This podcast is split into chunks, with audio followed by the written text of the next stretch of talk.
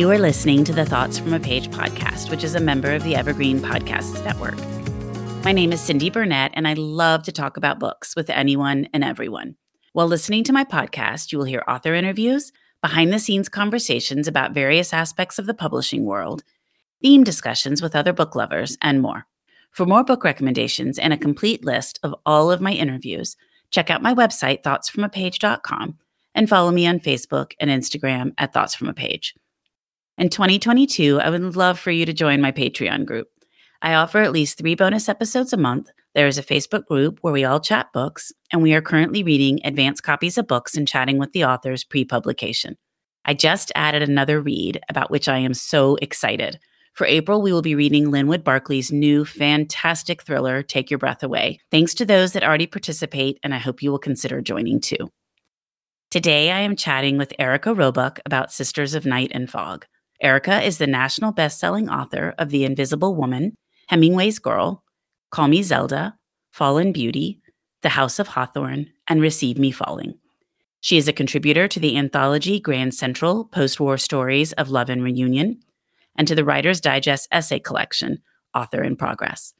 In 2014, Robuck was named Annapolis Author of the Year, and she resides there with her husband and three sons. I hope you enjoy our conversation.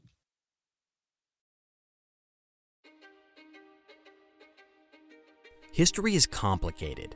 The story of human progress is long, messy, and riddled with controversies big and small. On Conflicted, we dive headfirst into history's most infamous events and contentious figures. We try and untangle the good from the bad, the fact from the fiction, and the monsters from the misunderstood. Was Genghis Khan a murderous butcher or a civic pioneer? Did the Allied powers go too far? In firebombing the German city of Dresden at the twilight of World War II? And how did the Marquis de Sade acquire such a sinister reputation? And was any of it true? These are just a few of the tough questions we wrestle with and investigate on Conflicted. So if you love history or just enjoy a good story, please join me, your host, Zach Cornwell, for a fascinating new topic each and every month. Conflicted, a history podcast, is available on Spotify, Apple, or wherever else you get your podcasts. I hope to see you soon.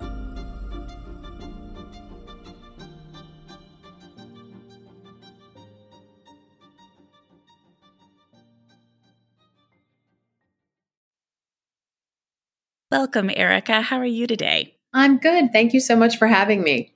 I am so glad you're here. I always love chatting books with you, and I can't wait to talk more about Sisters of Night and Fog.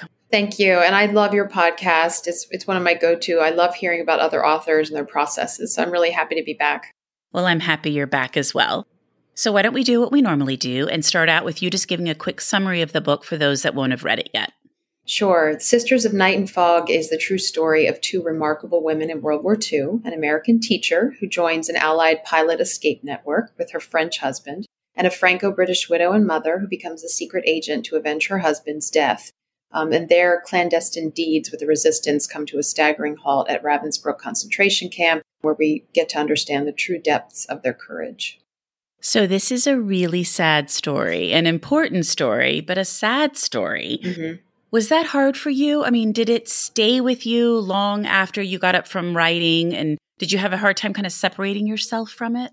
I did. Um, I didn't plan on writing another novel set in World War II, but as I was writing The Invisible Woman about Virginia Hall, I kept coming across more and more remarkable stories that hadn't been told or hadn't been told recently. Um, and so I'd been finding things constantly about Violet Szabo and about Virginia d'Albert Lake, the two women who are the protagonists of Sisters.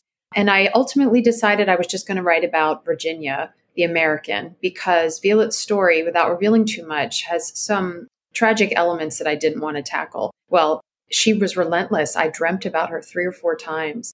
And I kept on finally telling her in dreams, I just, I can't write your story. And then I was reading an interview um, that Virginia D'Albert Lake did, and she was speaking about the other women she was imprisoned with. And she talked about the one who rallied everyone, who kept them physically strong so that they could be mentally strong, and it was Violet.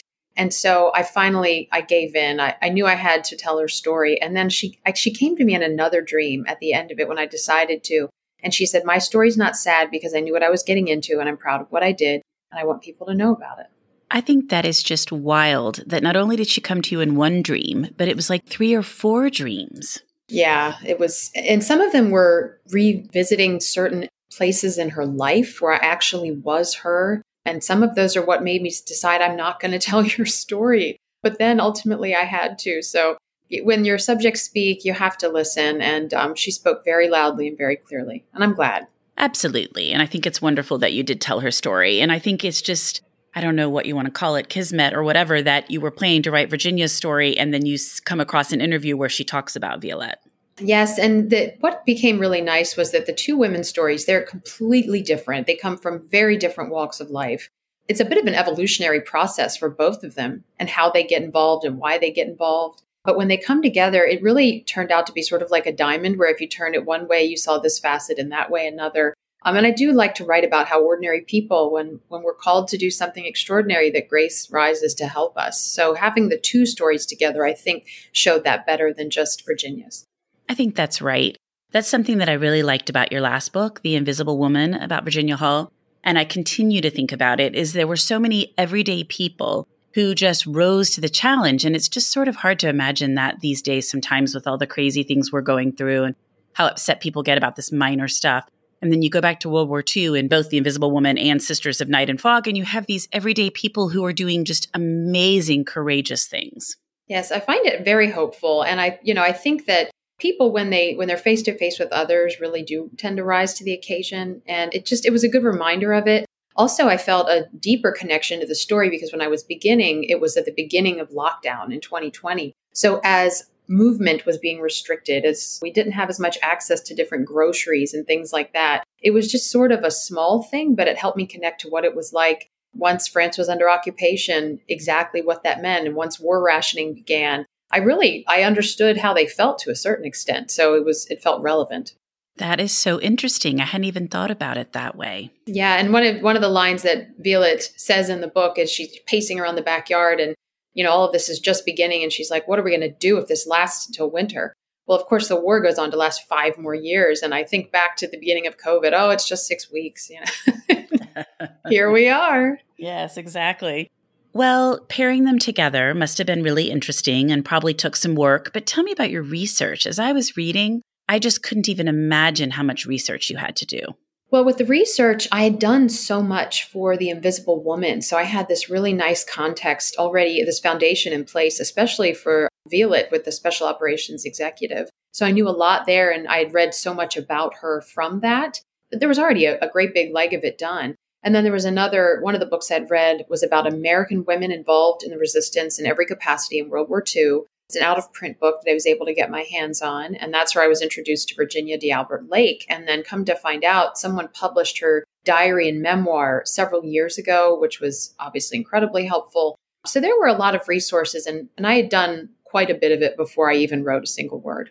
Oh, that's nice. That must have made it a lot easier. Yeah. What about the format, the starting in, I think it's 1995 and flashing back? How did you decide to do that? Well, I wanted an element. I always like to try to connect the past to the present in a way to frame the story. As a reader, I appreciate that. It doesn't begin in the present day, but into a, a closer to the present day where there's a woman and she's traveling with a companion back to Ravensbrück for a remembrance ceremony. The reader comes to understand it's going to be women from the story in the past. And so it sets up a little bit of a question in the mind right from the beginning of who is this? How did she make it through? How did she even get there in the first place? So it just creates some sort of natural tension and elements and questions in the reader's mind. So I think that's a it's a good framing device, but also it allows us to connect more to the people of the past. And just trying to imagine if you had spent all that time at Ravensbrück to go back that that's so hard to imagine and i can't even fathom what that was like. And then yesterday was i think international holocaust remembrance mm-hmm. day. And so on the news last night there were several people who had done just that and it really made me think about your book because they had gone back and visited and i just if i had been through something like that i don't know that i could go back. Yes and i spoke to a child of one of the women in the book and this child said that it was not a good trip that there were things that were good about it, but it didn't really provide as much closure as it did anxiety. It, it brought forth a lot of that anxiety that had sort of been suppressed for many years. So I do write it a bit more hopeful in my story and with more closure, but that would be a fictional element because it was deeply distressing. I can only imagine. Let's talk about pairing the women's stories again. So they were drastically different. How did that go for you, kind of alternating their stories and trying to figure out how to connect them? Well, one of the things, you know, I love writing different characters because whatever my mood is on a given day is how I'm able to harness the emotion of the character. And this was really enjoyable because they were such different women. To crawl into the skin of one one day was just a completely different experience from the other day. So I, I found it very engaging and I couldn't wait to sit down and, and see who I was going to write. Some days I would just ping pong back and forth. Other times I would write a large section in one character's voice and then the other and reweave them later. Every day I just I never know exactly what's going to happen when I sit down to write and that's part of why I find it so engaging. That's a great way to look at it because it kind of gives you options as you're sitting down. Yes. Mm-hmm. So I know you had dreams ahead of time, but I know as I was reading this story that if I had been writing it, it would have been really hard for me to shake it off. I mean, did you just feel it hanging over you or was writing it down kind of cathartic and it let you express it in some way that it didn't just hang over you the whole time? Well, I mean, writing it out does get it out. So that is a good thing. But when I entered, you know, the book is told in three parts. And the third part is set at, at Ravensbrück. And that was, um, it was brutal and it was some of the most difficult writing that I've ever had to do. And it aligned with National Novel Writing Month, November. So I basically just told my family I'm going to be going to my writing cottage every day for four or five hours, and I'm going to be inhabiting the lives of women in a concentration camp. So basically, the month of November, I'm out. Like I, I don't have much to give, and whatever I have, I'm giving it to the story. And thank goodness, my guys, I have three sons and my husband, they they have been through this with me before, and they are so supportive, and they just know, and they know when they look at me, hmm, probably don't need to bugger about this today.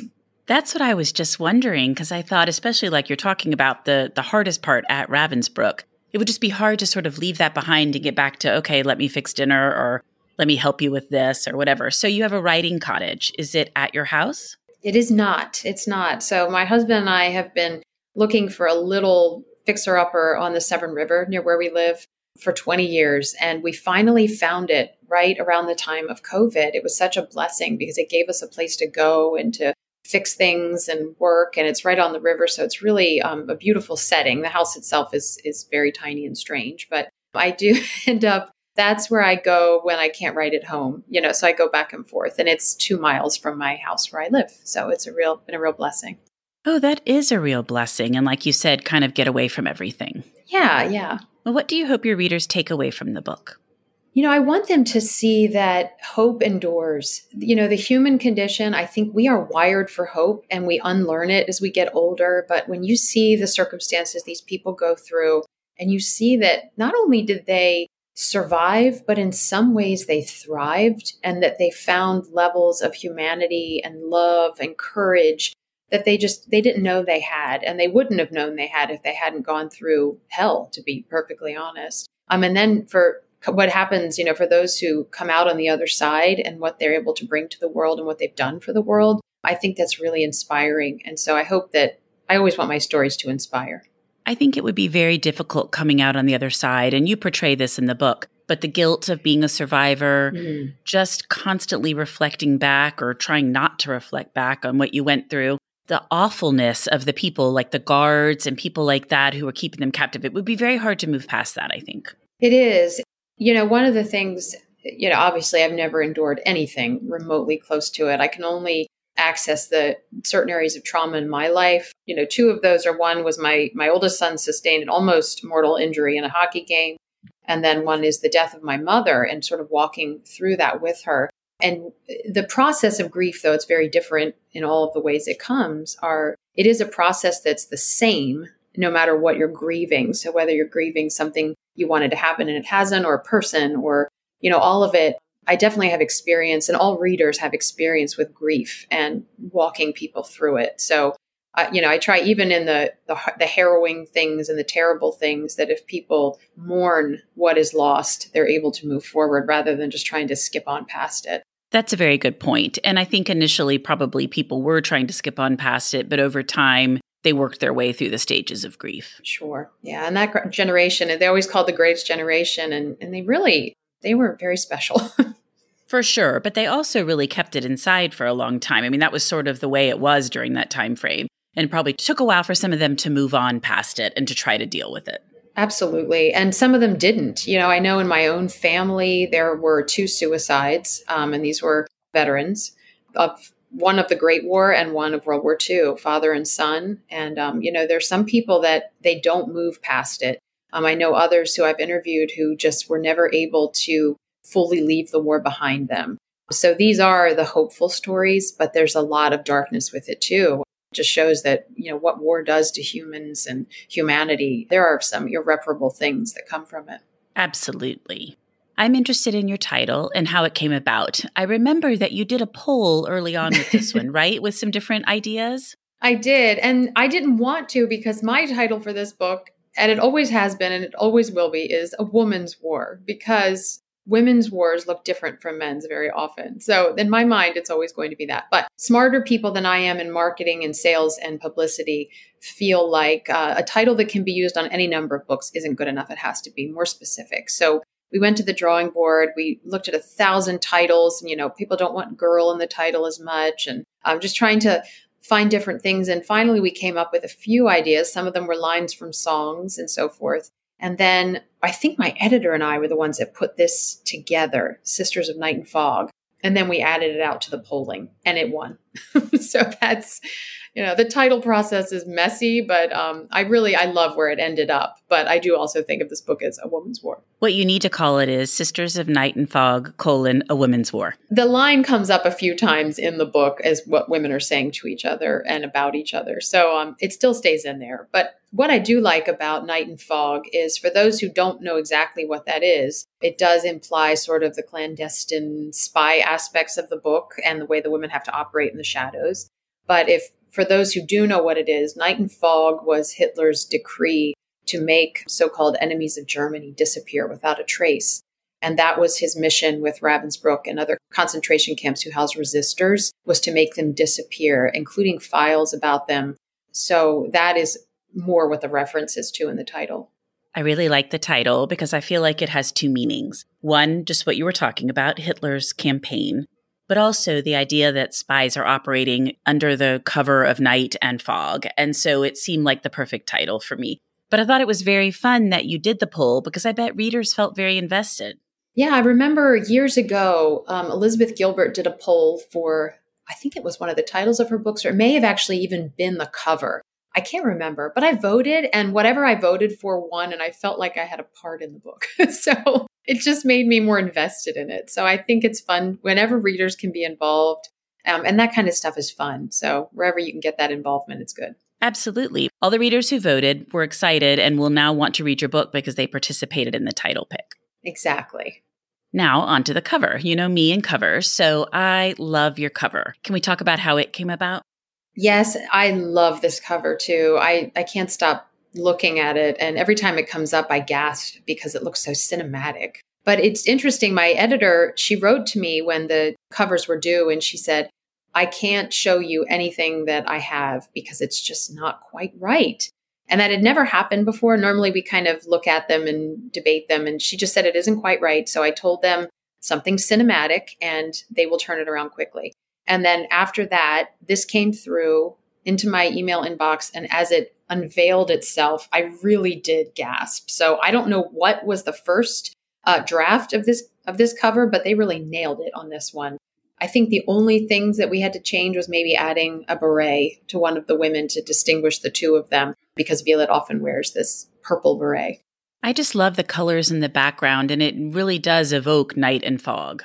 Yes, and we're just and the subtle nods to violet and purple, and you know, I just royalty. Her mother's name was Reine. I just like little fun things like that that book clubs, if they think about it, can can dissect.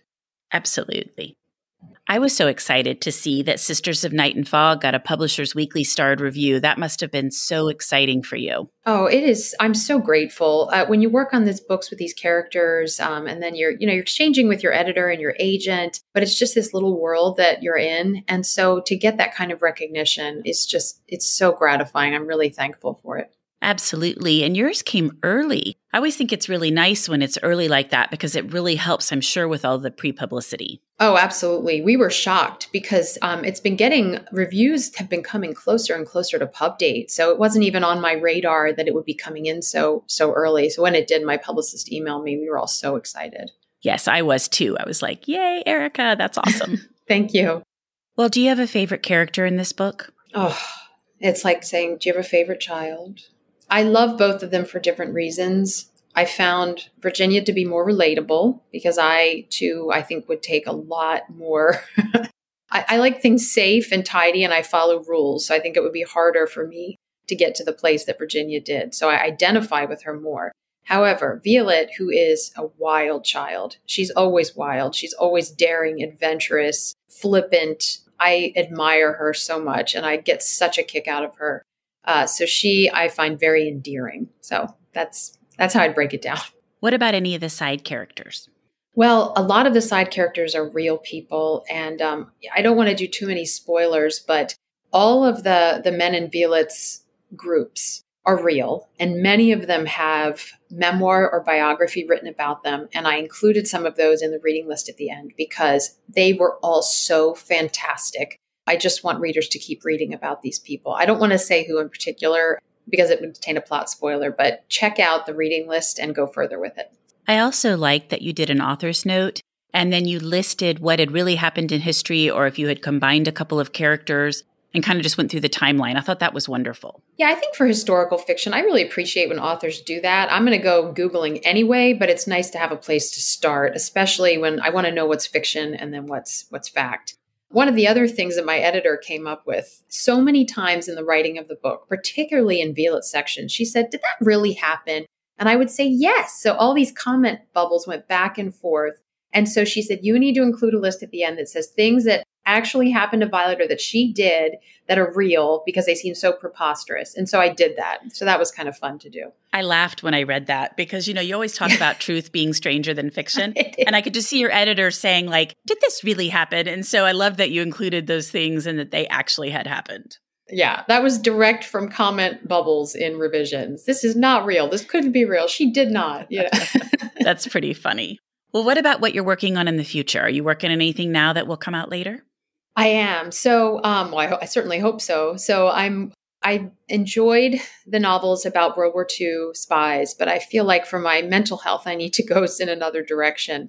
And this time, I've become very captivated by one of the most studied artifacts in history that I will not name yet, and just some of the interesting things that have come up around it. So, this is going to be more about an artifact. Um, it's going to be set in different time periods and in all different time periods. So, it's a multi period novel and this artifact connects generations. But at its heart, it's really going to be a love story within a love story. So that's what I'm working on, and it's it's just been an absolute joy. I am so intrigued. Good. so you write at your writing cottage sometimes, but mm-hmm. day to day, do you have a general writing pattern? Do you set out certain hours, a number of words? How does that work for you? I do. I, I'm definitely a creature of habit. When my sons are in school, it's my work time. So after I drop them off and I deal with my email and everything first to get that out of the way, clear the decks, and then I start to write. So I'm usually writing creatively between 9 a.m. and 1 p.m. every day. And sometimes it looks a little different. Sometimes it's more of revisions or research or writing. It just depends on the day and what it calls for. And I do that at my desk at home because I have, you know, dozens of research books all around me and I don't want to transport those. When I get to the revision, when the editing stages start to come and I have to do a lot of reading out loud to make sure things make sense, that's when I usually head over to the cottage because I can pace and read out loud and nobody's around and it's a different environment. So my brain works a little differently there. So that's how I usually handle that. And then after I'm sitting at my desk all day, I physical fitness is very important to my day. I usually process what I've been writing. So as soon as I'm done, I walk. So I walk a lot, miles and miles. And usually that's where I work out all my plot issues and angst and worries and anything along there. But that's usually how my day is structured when my when my boys are in school. And after you walk and you've had some epiphany or some idea that something needs to be changed, do you race back and make a bunch of notes? Well, I have my phone with me and I'm typing them in my notes the whole way. So yesterday oh. I'm on the oh. bike path. I was about two miles from my house and I was listening to a podcast about writing. It's called, I think it's called State of Wonder. I'll have to find it. But um, she just explores various forms of art and reflects on them. And something unlocked a problem in my manuscript that had nothing to do with what I was listening to, seemingly. And the whole climax came to me. And I started crying on the bike path. And the person who walked by me must have thought I was a lunatic, but that happens all the time. So I just quickly sent that note to myself. So. that makes much more sense because if not, I would be afraid that by the time I got back, I'd forgotten half of what had come to me. Oh, yes. I would never rely on my memory ever. I love that though, that you walk and kind of work it out that way. That's a great way to do it. Put it aside, it still stays mm-hmm. with you, but you're just kind of trying to do other things, but it's slowly percolating. Yes, and I do. I follow Hemingway's advice. He said, always leave the scene when the action is rising. And then that way, when you come back the next day, you can just step right in and get to work. You're not sitting there staring up at the ceiling thinking, now what do they do? You know, so that is, it's unbelievably helpful writing advice and it works really well. Oh, that's so interesting. I'm not sure I've ever heard that before. Yeah. And probably a lot of people do it, but they just haven't verbalized it. Mm-hmm. Now, when you write, do you edit as you go, or do you just write, write, write, and then go back and have an editing process, or is it somewhere in the middle? Um, I usually just go, go, go. With the first draft, I have to get it out on the page as messily and as quickly as possible. Uh, so it, it is messy. I might read back through what I did the day before very quickly, skim, and then I move forward when I'm drafting. Um, there's enough time with editing and revision to to make sense of it all, but I really try to get that first draft out as quickly as possible. That makes sense. I think that would be easier than trying to constantly revise because I just don't know that I'd get very far forward because I'd still be revising. Oh, sure. And and you definitely fall into the trap sometimes and you start obsessing about sentences and then 4 hours are gone and you've added nothing to your manuscript and you know, time is just so precious. I can't operate that way. That makes sense. And I think everybody does it differently and as long as you can find what works best for you, that works well. Absolutely. And for me too, the drafting phase, I feel in my day-to-day life, I feel very fractured by it. I don't know if that's the right word. But because I do leave in the middle of the action, I don't necessarily know what's going to happen, it's always tapping my shoulder. And if I draw that out too long, I think I would drive everybody crazy who I live with. Revision and editing, all of that is much easier to step away from. But drafting, it's almost like method acting where you have to really immerse yourself in it. So I don't, it's best if I do that quickly. yes, and you don't stay distracted by it. Exactly. Well, what about what you've read recently that you really liked? Okay, so I'm always reading, you know, nonfiction, spiritual books, and fiction at the same time. It's why my brain is probably so chaotic. But um, I just finished a spiritual memoir called Finding Frassati about a young man from Turin um, who was just a really uncommon young man in the fact that he had a very deep understanding of spirituality at a young age. So that was um, a very inspiring memoir. And he died young of polio, but he lived a really full and interesting life. Um, and then, in terms of research books, I can't tell you because then that would reveal what I'm writing on. But for fiction, I have two recommendations. One, I just read the classic Rosamunde Pilcher's Winter. And if you haven't read Winter, it is like wrapping yourself in a warm blanket. It is such a perfect wintertime book. She writes these epic family dramas. If you've ever read The Shell Seekers or anything else by her, it's that exact same feel. I love it. And then I read something that just came out, The Last Rose of Shanghai, which um, is set in Japanese occupied Shanghai. There's a Chinese businesswoman who falls in love with a Jewish refugee from Germany. And it's just a place in World War II that I knew nothing about. And I was so fascinated, I could not put that book down. That one sounds really good. And I think I remember seeing you post about it. Yes. Okay, good. Well, I'll have to add that to my list. And I have read The Shell Seekers, but it's been many, many years. Okay, well, the weather's cold, although I don't know if it's cold where you are, but you should read Winter. it's not as cold as where you are, but it's been chilly. yeah. well, as always, Erika, thank you so much for joining me today to talk about Sisters of Night and Fog and for coming on the Thoughts from a Page podcast. Oh, thank you so much for having me. I love talking books with you. Thank you so much for listening to my podcast. If you liked this episode, and I hope you did, please follow me on Instagram at Thoughts from a Page. Consider joining my Patreon group to access bonus content. Tell all of your friends about the podcast and rate it or subscribe to it wherever you listen to your podcasts. I would really appreciate it. The book discussed today can be purchased at the Conversations from a Page bookshop storefront, and the link is in the show notes. I hope you'll tune in next time.